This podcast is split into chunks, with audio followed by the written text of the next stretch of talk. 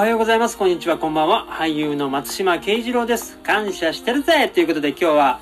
セリーグ巨人優勝おめでとうございますと、ソフトバンクが新記録樹立ということで、プロ野球についてお話していきたいと思います。励みになりますので、いいね、フォロー、チャンネル登録、高評価、感想などですね、お待ちしております。よろしくお願いします。ということで、いやー、巨人も強かったですね。本当に8.5ゲーム差ぐらいのね、2位との差があって優勝を決めました。まあ、昨日ね、決めたんですけど、まあ、引き分けだったんですが、まあ、優勝を決めまして、今日はね、ちょっと連敗中だったのが、もう今日はしっかり勝ってね、また調子を上げてきたというか、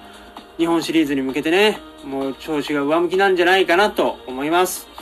えー、なんとセリーグはですね、今年はクライマックスシリーズというシリーズがないんですよ。最近はですね、あの、3位以上になると、クライマックスシリーズというのがありまして、まず2位と3位が戦って、その勝ったチームがですね、1位と戦って、そしてセリーグの1位、パリーグの1位同士がですね、1位というかその勝ったクライマックスシリーズを勝ち上がったチーム同士が、えー日本シリーズを戦うと。えーそういう流れなのですが、今年はですね、まあこうコロナ禍というかこういう状況でですね、セリーグはクライマックスシリーズがないんですね。なんとまあ、なんですので、もう巨人がですね、日本シリーズにも進出します。で、あの、パリーグなんですけれども、パリーグはですね、あの、クライマックスシリーズはあるにはあるんですよ。というのもですね、2位と3位のファーストステージというのは今回は省略してですね、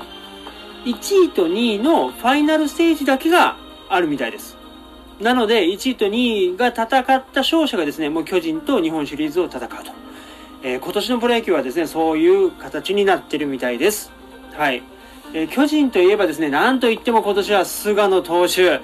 いやー、素晴らしい成績でしたね。まあ、今日も投げましてね、えー今日も勝利投手になりましたんで、えー14勝。いや、すごい !14 勝、もう圧倒的ですね。今年の MVP は菅野投手がかなり有力なのではないかと。えーもしくはですね、あの、巨人の主砲の岡本選手ですね。まあでも巨人、やっぱりこう、菅野投手がね、今年は MVP を取るんじゃなかろうかと。やっぱ14勝っていうのはちょっと、うん、すごいですよね。で、しかも、今年はね、試合数も少ないですからね。はい、ちょっと有力なんではないでしょうか。巨人もね、本当に丸選手、あのね、僕、広島はカープファンなんでね、もともとあの、丸選手というのはカープにいたんですけども、巨人に移籍しまして、で、丸選手もね、今調子を上げてきて、その、岡丸コンビなんて言われてますけど、岡本選手とね、丸選手が、やっぱあの二人のね、手法がかなり今調子が上がってきてるので、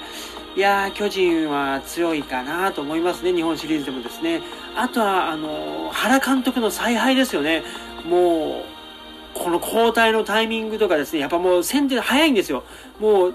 なんて言うんでしょう、こう、いった傷口が塞が、なじゃ傷、傷口が広がる前にですね、もう先読み先読みの先手先手で、どんどんどんどん選手を変えていったりですね、するのがやっぱ原監督の持ち持ち味だと思いますので、うん、やっぱそこが、うん、すごいんじゃないかなと思いますね。あの、原監督はね、何度かこう巨人の監督をしてまして、で、またね、去年から監督、巨人の監督に復帰して、もうもうれもう連覇ですから。いや、やっぱりこう原監督っていうのはやっぱこう素晴らしい才能のある方なんだなというふうにお見受けされますね。本当に。で、そしてソフトバンクなんですけれども、ソフトバンクはですね、なんと、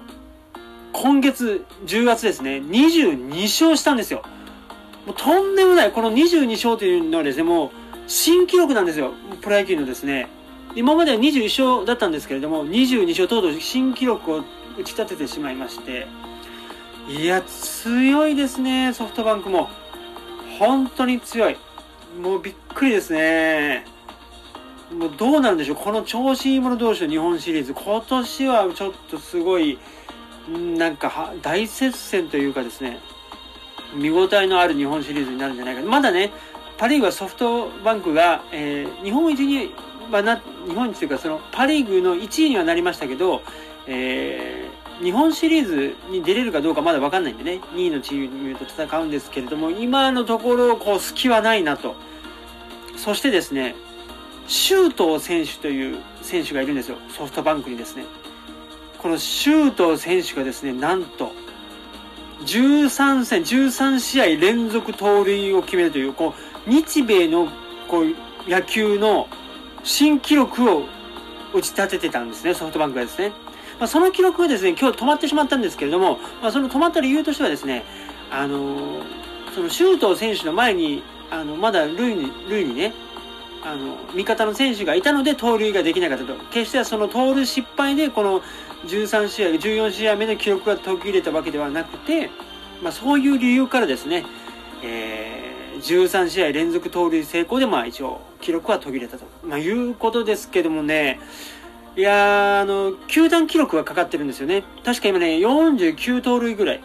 だと思うんですよ。で、あの、球団記録が確かね、50盗塁なんですね、ソフトバンク。なので、その記録を塗り替えるんじゃないかと言われてますね。あと、まあ、数試合あるのでね。うん。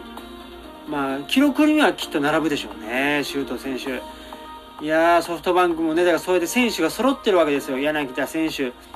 そしてその周東選手。で、ピッチャーも、もうその10勝、ね、8勝、9勝、10, もう 10, 10勝、もうね、それがもう4人もいたりしてですね。そして巨人にはですね、絶対的エース、菅野投手ですね。で、原監督のこう、交代の采配っ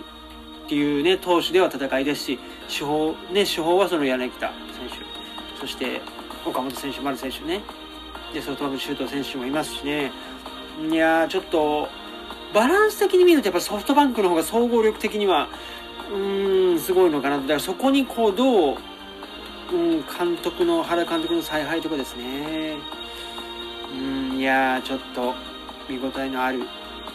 日本シリーズになりそうですね。まだね、もう知りますけど、パ・リーグはね、ソフトバンクが決まったわけじゃないんですが、ね、いやー、でもちょっとソフトバンク強いなという。まあ、こぼれ話ですけれどもね、広島カープに関してはですね、え、ー、と、今ね、ちょっとまだ最終的に調子を上げてきてですね、まあ、3位もしかしたら狙えるかもしれませんけど、まあ、クレマシックシリーズはないんですがね、あの、新人の森下選手がですね、投手陣で、もう唯一気を吐いておりまして、まあ、栗選手もね、頑張ってるんですけれども、新人の森森下選手がですね、えー、明日、登板してですね、もし明日勝てばですね、あの、新人としてね、10勝、2桁到達しますし、あの、もしかしたらね、新庄なんかも狙えるかもしれませんしね。うん。森下選手が唯一広島カープで今明るい話題かもしれません。はい。ちょっとカープファンなんでね、そういう情報も織り込ませていただきました。というわけで、今日はプロ野球の話、ここまでにしたいと思います。感謝してるぜ松島慶次郎でした。ありがとうございました。